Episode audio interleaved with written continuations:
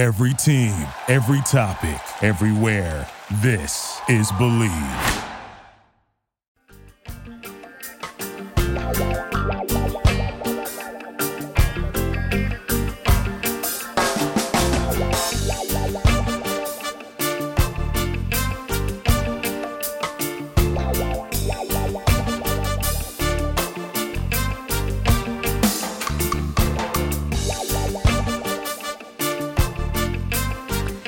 Hello, and welcome to the Healthy Herb Podcast, a place of information and inspiration for the home herbalist.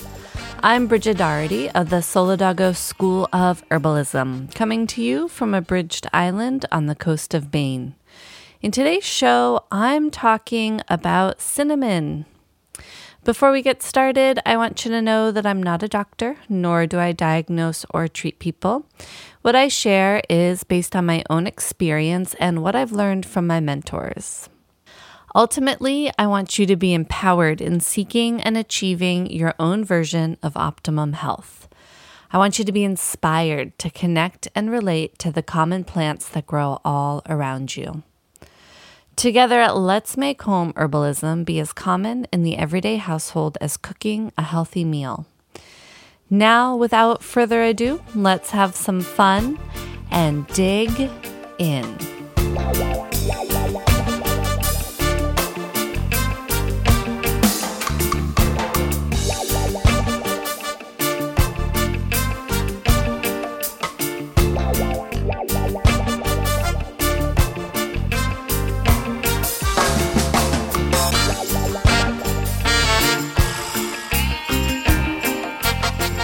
Excited to dig into cinnamon with you. It's a great wintertime spice that is easily accessible in most grocery stores. But first, I just have a couple notes that I want to talk about herbalism in general, a couple of mm, conversations that I've been a part of or witnessed um, that I that I think are poignant that I'd like to share. So, one conversation was about elecampane, and it was in a group of herbalists and herb students. And we were all just kind of sharing our sense of elecampane. And what we were really talking about was the, trying to really describe the taste of elecampane. And, you know, I had mentioned that it was almost like essence of musky attic with a hint of peppermint or like hanging out in like a really dank swamp but with a high note like a really deep earthy taste but with a high note. And an herbalist in the group said yeah it's like being in a basement and playing the trumpet which i thought was awesome.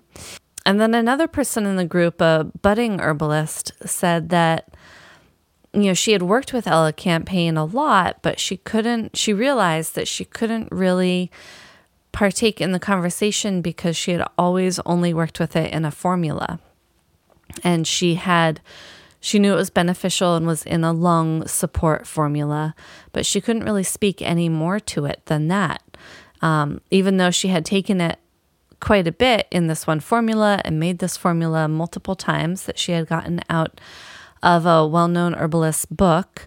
Um, and we have always, in this herb group, you know, talked about the importance of simples and working with herbs one at a time so that you can really know the herb and be able to talk about it and be able to share your information and your experience about that one herb. It's one way that we can really keep herbal medicine as people's medicine, which basically means it's medicine for all people, not just highly trained people or um, effluent people. It can be for anyone. And the way it can be for anyone is that we can talk about it and share about uh, individual herbs. And it's a lot easier to do that when we have experience with individual herbs. Where if you know, this woman had been working with this one formula, then all that she knew about elecampane or any herb for the lungs is them working together in this formula. And so then for her to have to share what she knew with her friends and neighbors, she'd say, Well, either you have to get this formula from me or it has these, I think it even had more than five herbs in it. We had asked her what was in the formula, and she said, Well, there's, I don't even think she could list them all, but off the top of her head, it was elecampane and marshmallow and mullein, and I don't even remember them all, maybe echinacea. But that's like part of it, is like part of the whole communication and having this conversation was like, okay, well, she had great experience with this formula but the list of herbs was so long that like I can't I couldn't even retain the number of herbs that was in it. And I remember you know the we were just like well that's a whole mouthful of herbs. I mean it's a lot to it's a lot of really different herbs um, that are going to have really different effects and um, benefits on the body. And if you're taking it probably in a tincture in small amounts it's like you're never going to really be in close relation with any of those herbs, other than maybe when you're blending the formula. So I understand that there is value in herbal formulas. But when we're really talking about herbal medicine as people's medicine and being able to share our experiences with each other and pass on herbalism as people's medicine. It really benefits us all if we work with herbs on individual basis so that we can share about the herbs individually. And then if we want, we can add a couple, one or two herbs if we want to change the flavor or if we want to work with a couple things at once. Or in a day, you could work with two or three herbs, but maybe not all in one remedy. And so that conversation was just a really nice way of kind of driving home this whole concept for me of the importance of working with simples and being able to communicate and share information about herbs with each other and keeping herbalism as people's medicine. And then I listened also last week to a really lovely interview, um, conversation between two herbalists. And there was a clinical, I guess they both had clinical experience. And the main clinical herbalist, who'd been a clinical herbalist for a long time, it sounded like. And I thought one of the really poignant things that she was talking about was the con the constant challenge of when you know people are paying you for herbal advice and wisdom and remedies that you you kind of like have this underlying and I think it's very cultural um, desire or want to give people their money's worth which could mean making it a little bit more complex than it needs to be. Like oh well you know, I just spent all this time with them and they have this complex problem. Let's give them their money's worth and let's give them five to 10 different herbs or supplements or whatever to take home and to start incorporating into their daily routine. And it's, and I have, I've even found myself in that mindset. I mean, I think it's a really common mindset, whether it's conscious or unconscious. And, you know, if someone comes to you um, and you just like, oh, well, stinging nettle nourishing infusion, you know, and they're like, okay, well, here's your so much money. And it's just, it doesn't seem like a big answer, but honestly, like that one herbal infusion could really, the simplicity of it and the complexity within that one herb could have drastic effects on someone's body. And so sometimes, like, and not only that, but then it's a lot easier for compliance. Like, sometimes all people can do is to just do one new thing, one new thing to their lifestyle and diet to help to change their life when we're already so enmeshed in our normal routines and habits. And even just that one thing can be hard. So, the more complexity that we provide people, like the more detailed and vast the formulas and you know because we want to give them their money's worth that we want the herbalism to be like as involved and complex as it can be i think in a lot of ways we're doing ourselves and our the people that we are working with or our friends or family or the people we're sharing information about a disservice because it removes them it disempowers them from what they're working with. Another thing that was really kind of rang clear to me in this really interesting interview was um, that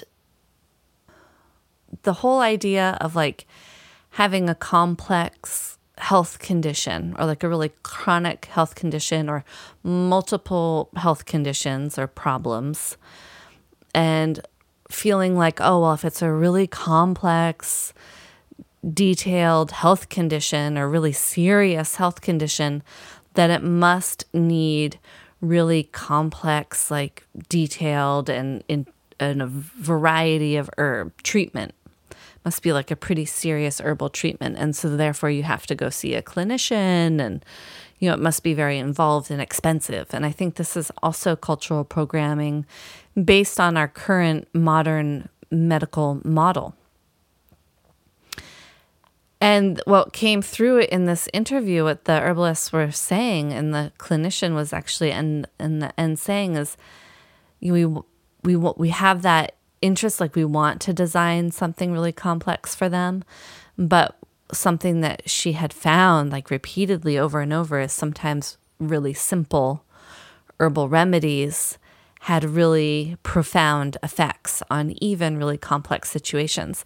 And to me, this is also the beauty of herbal medicine as people's medicine.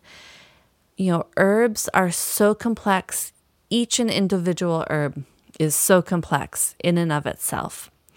And human bodies are designed for complexity. Like we are very complex, and our body is designed to handle the complexities of the natural world and the variations of the natural world. But we can find that in just one herb or in, you know, a, a rotation of single herbs throughout a week's time. And sometimes that alone can have profound effects. So we don't necessarily need complexity or these like big, huge crazy herb protocols to fix really chronic, complex problems. It can be simple. And that's the beauty of herbalism. It can be very simple, it can be very safe, and it can be very effective. And sometimes it can be very hard to believe that because we are so, I believe, like really culturally programmed to have a different mindset about health and healing. And that come and so I don't know, those were some interesting thoughts and that have come through and to me this week and I just thought I would like to share them with you. I had another question um, from someone who messaged me on Instagram, and it was something along the lines of her niece was getting very heavily involved in a multi level marketing essential oil company and was very involved and um, had a strong belief in essential oils. And this person was the person who messaged me, the auntie, was asking if I had, you know, what kind of um, resources I could send her to that she could then send to her niece about the hazards of essential oils because her niece has um, autoimmune conditions that have been getting worse since she's been involved with essential oils, which totally makes sense. Um, and she said that you know she had done some research her, on her own and that she what she had found was basically just a lot of essential oil propaganda and so I would say to you that, Auntie, that you probably aren't going to change your niece's mind, unfortunately. Um, it sounds like, you know, she's very invested in this belief in, in essential oils. And not only that, but if she's selling them, then it's now a part of her livelihood. And if you're going to challenge her livelihood, um, she's going to react negatively to that because that's challenging her life to some degree how she makes her money, how she feeds herself. And if you start breaking down the beliefs and what she knows that allow her to make that money, then that's going to be a scary place for her to be. So it's often a very hard place to be where you see someone doing something that's detrimental to their health, but they don't want to hear what you have to say. So, you know, it's tough. Um, but I will say that it, a lot of it is honestly, it's common sense. So there is no one that can argue that essential, I mean, essential oils are antimicrobial. It's in all the literature, it's what they're promoted for. Every essential oil has antimicrobial properties to it antifungal, bacterial, anti yeast. And that is what our microbiome is made of. And these are broad spectrum antimicrobials. They are used instead of um, antibiotics in cat in animal food, cattle feed, and so this is like the number one hazard of them in my mind. There's other hazards, plenty of other hazards as well, but whether they're inhaled or taken internally or applied topically, they're going to negatively affect the microbiome. And the microbiome has a huge role in our immune health, our digestive health, and our emotional health. So, just starting there, because it's a known fact that they are antimicrobial and it's not something that any aromatherapist is going to argue. Um, but to just bring that to their awareness of what's the difference between essential oils and pharmaceutical antibiotics in their effects and what are we really doing to ourselves here. And then, other than that, I would say specifically um, Googling or researching on for scientific studies or that involve endocrine disruption and essential oils, and also um, liver toxicity and essential oils. Um, how many people have been hospitalized per year due to essential oils? And mitochondrial disruption due to essential oils.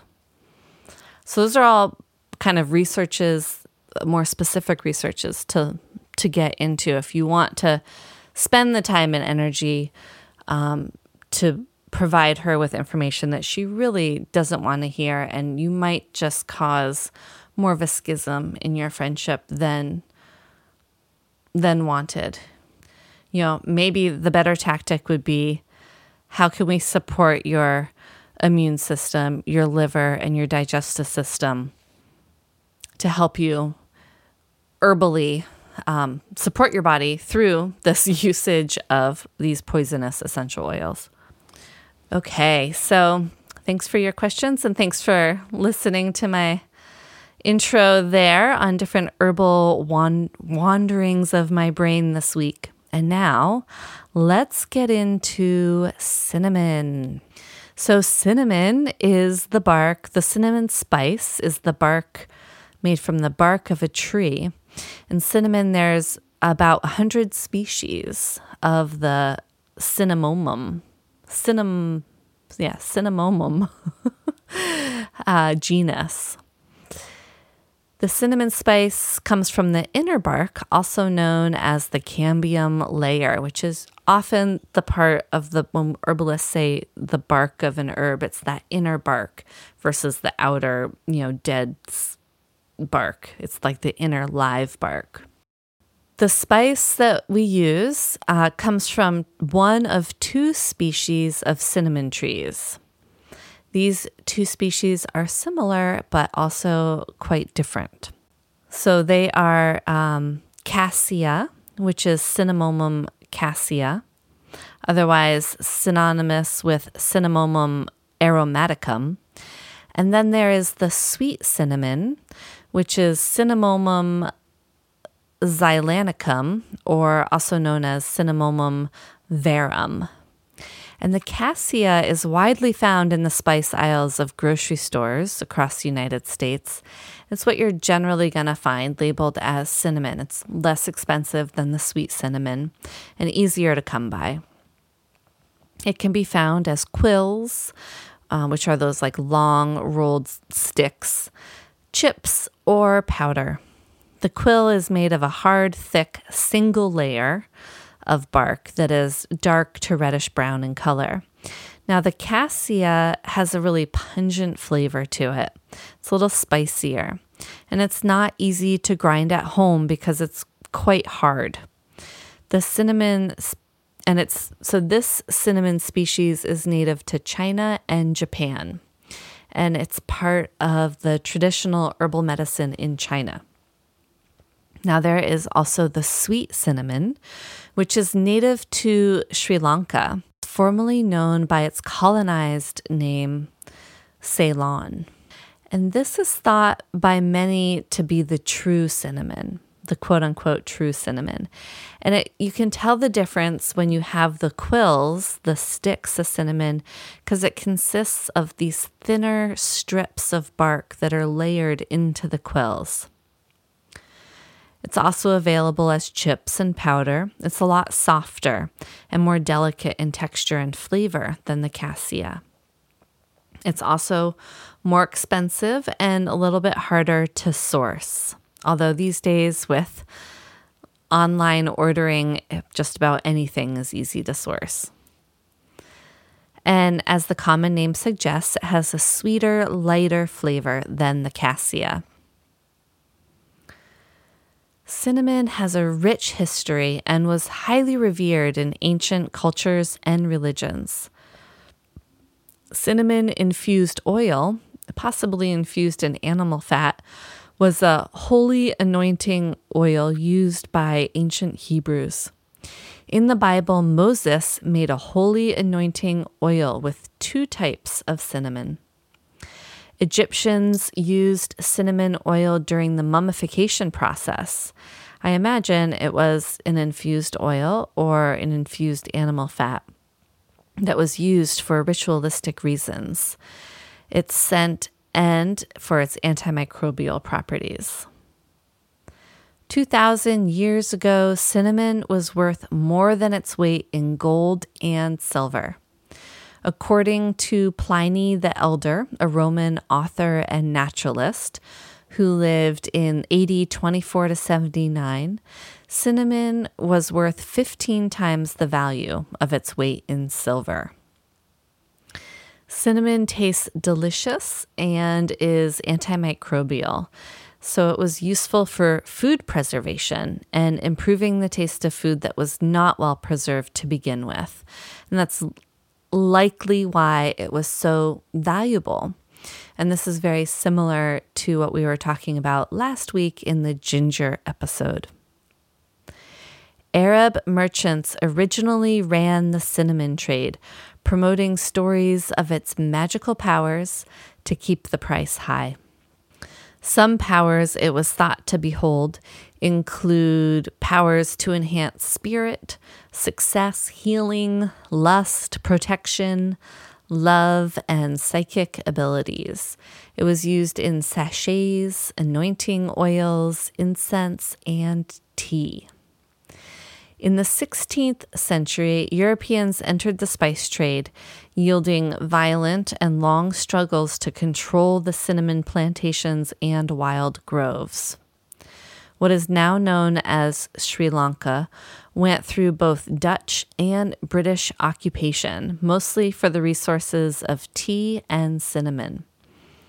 At that time, it was called Ceylon, yielding Ceylon tea and Ceylon cinnamon, now called sweet cinnamon or Ceylon cinnamon. Both were prized herbs by the colonizing countries. The skillful trade of cinnamon foraging, cultivation, and harvest has been passed down through family lines in the places it is grown. Cinnamon bark is harvested and processed by hand just after the rainy monsoon season. The bark peels more easily from the trees during this time. And the outer bark is cut and peeled off, and then the inner bark is peeled off of that and laid to dry. And as it dries, it curls into the, cu- the quills. Once it's fully dry, the quills are cut and shipped. Pieces that don't make it into the quills are ground to a powder or sold as chips.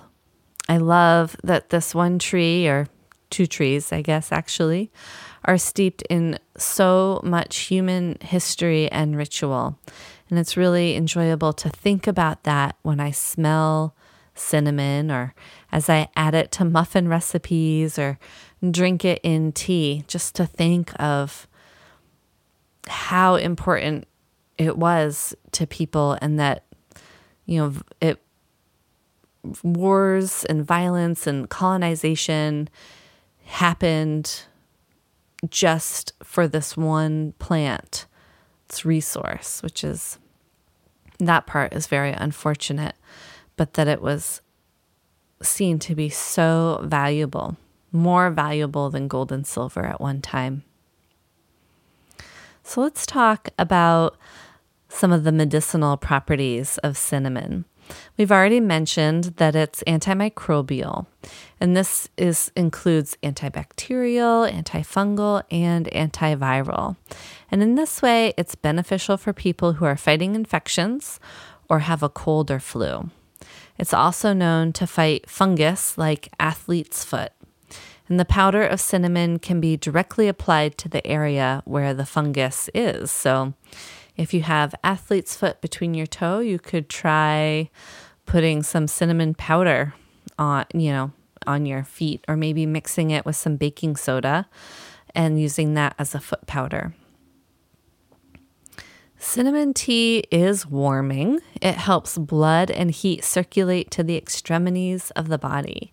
It's helpful for people who are chilled, have a fever that's making them feel cold, or people that have chronically cold hands and feet and or people who have poor circulation which usually leads to the cold hands and feet.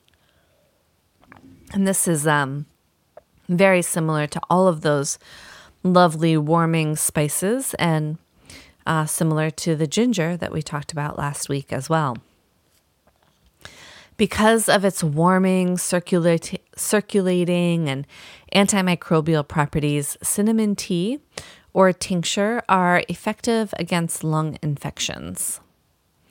It's a nice remedy for sore and infected throats. Cinnamon actually also has some really nice demulcent and emollient properties to it. It's very soothing to mucous membranes. And you can get that soothing mucilage extracted from the cinnamon in a water extract in a tea when the water is cool or at room temperature.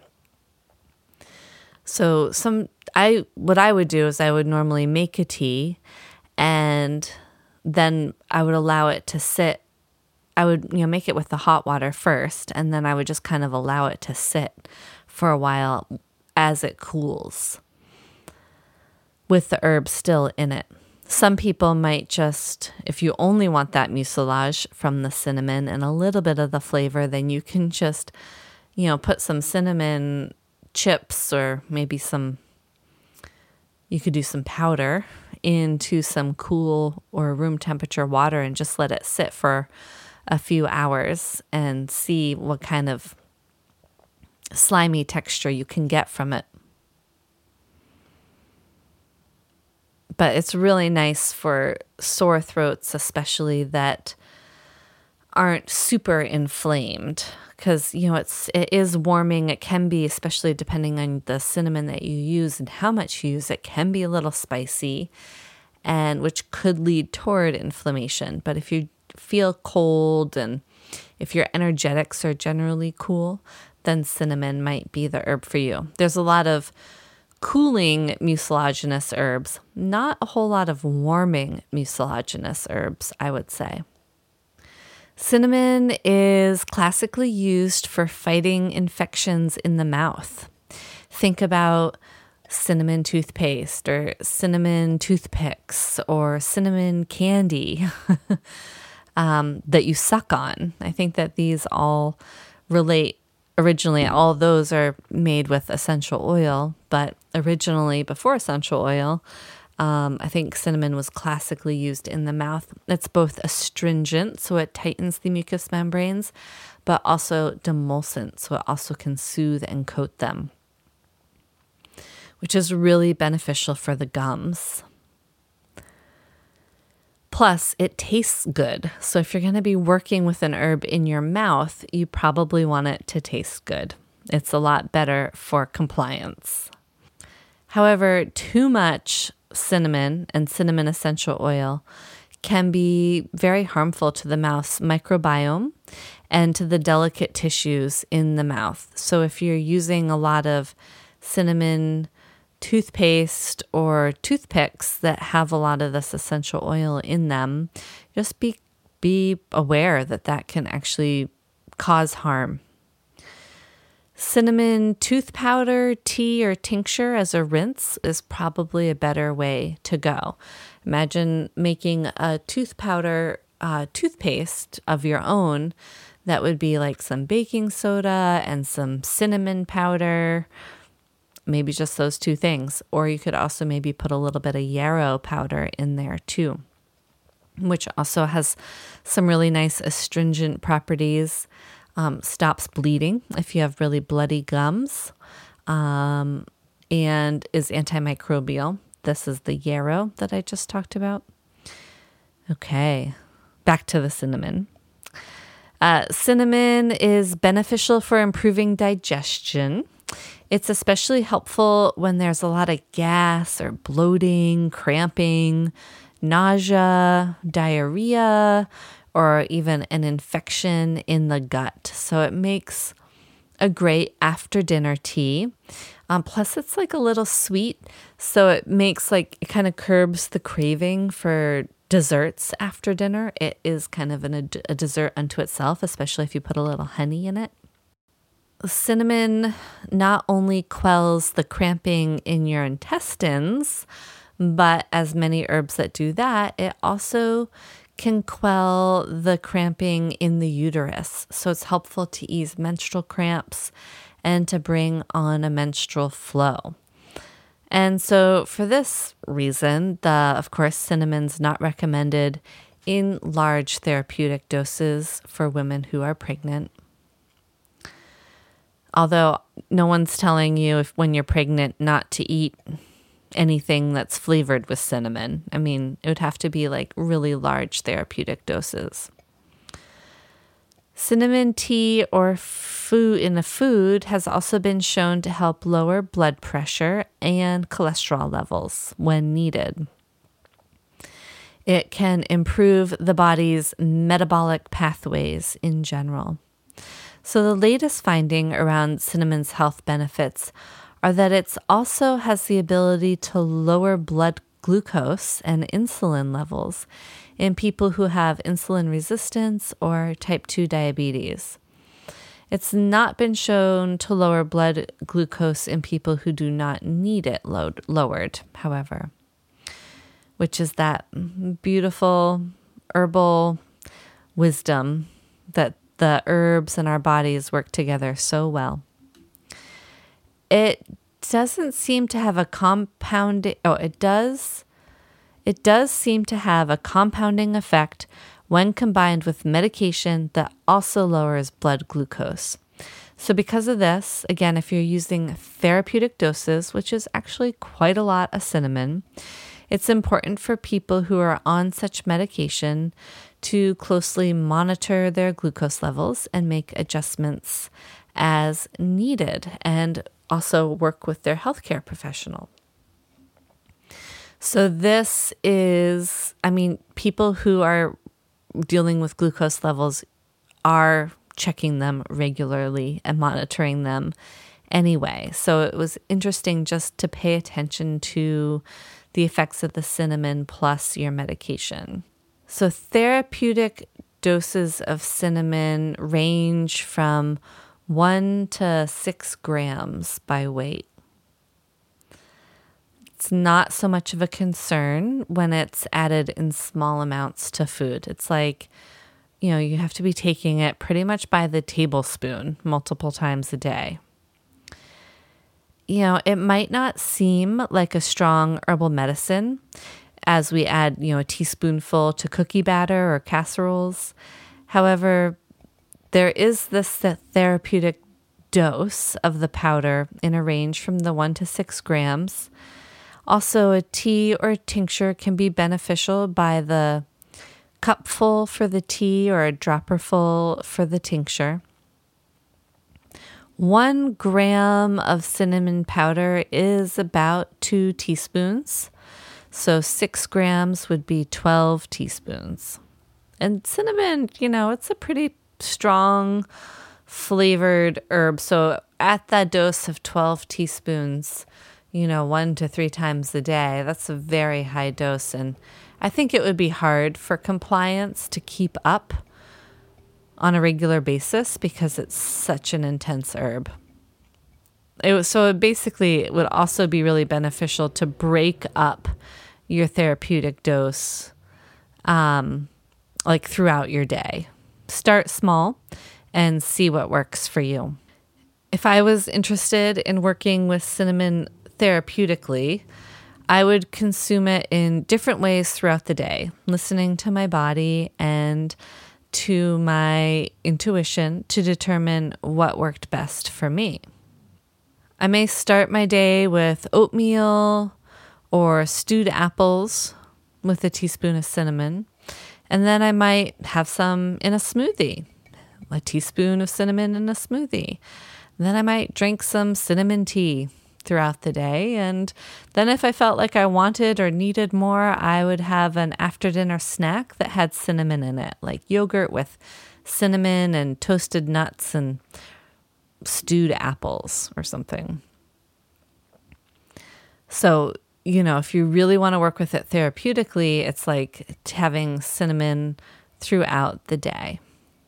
However, cinnamon can also be quite powerful and can actually poison or burn you. Again, it would be in really high amounts or in the super concentrated essential oils. The essential oils are very high in a chemical called cinnamaldehyde that will burn and deteriorate body tissues. Extremely large doses of cinnamon powder have been shown to cause poisoning. So, people who consumed 36 grams, which is six times the upper therapeutic dose, that would be 72 teaspoons, which seems like that would be a really hard level to get to. But if you were to get to that level of taking in cinnamon, then you might experience dizziness, blurred vision, rapid pulse, increased intraocular pressure, cough, decreased urine production, and thirst. So don't overdo it. Too much is just too much, but I think it would be really hard to get to that level. You'd have to really be trying hard to get there. Cinnamon has such a strong flavor that it would be nearly impossible, I think, especially if you are tasting it as you eat it. Like maybe if you were taking a bunch of capsules so you weren't tasting it, so your body didn't have a way of monitoring the intake. But if you're really listening to your body and tasting the herb, I don't think that you would get that far. Uh, generally, people who have stomach or intestinal ulcers could be more easily affected negatively by the cinnamon because of the, the hot spiciness and the potential irritation it could cause. So, no fireball for you. Cinnamon, especially cassia, which is the more pungent and common cinnamon, is known to contain coumarins uh, so, it, which the coumarins are interesting because there's like a, there's like 13 different types of coumarins. Some thin the blood, some thicken the blood, and some don't have any effect on the blood. But generally, herbs that have coumarins in them aren't recommended for people who are already taking pharmaceutical blood thinners because it could have a compounding effect. So, I mean, obviously, you can eat your cinnamon spiced apple muffin, but don't take six teaspoons of cinnamon a day, or unless you're monitoring and being checked. So, I hope that this has given a new perspective on the common spice that is sitting right in your cabinet. From ritual use throughout history to a delicious addition to food to an herbal medicine and even potentially to a poison. It's all about how you relate and connect with this wonderful plant. How can you build a relationship with this herb? And how could it enhance your life and well being? One fun way to start is with a delicious cup of hot chocolate and cinnamon, and then you can take it from there. So, to make your cup of hot chocolate and cinnamon, take your milk or whatever type of milk substance you enjoy, warm it to almost a simmer on the stove, add you know, for every cup of milk, add at least a tablespoon of cocoa powder, add a teaspoon or more of sugar, depending on how sweet you like it. And then add a teaspoon of cinnamon, or when you're simmering your milk, put a cinnamon stick, or warming your milk, I should say, put a cinnamon stick in there as you warm it. Cinnamon and chocolate are a lovely combination. Enjoy, have fun with it. Thanks so much for listening. I appreciate you. If you appreciate this podcast, I would love a quick five star rating and even a short review would be awesome. It can just even be a sentence, it doesn't have to be much, but it really helps this podcast become more visible and helps get this really helpful, healthy herb information into the hands of more interested people.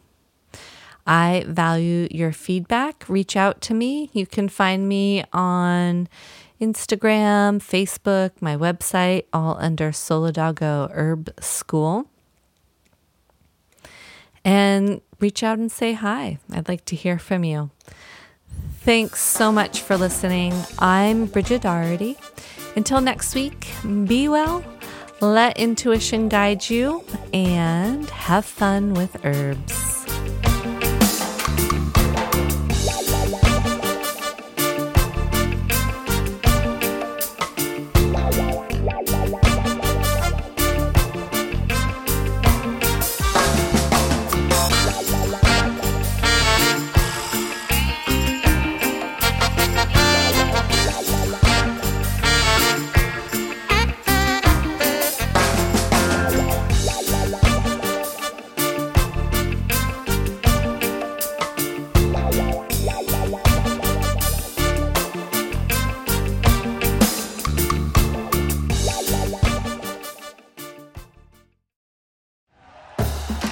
For listening to Bleav. You can show support to your host by subscribing to the show and giving us a five star rating on your preferred platform.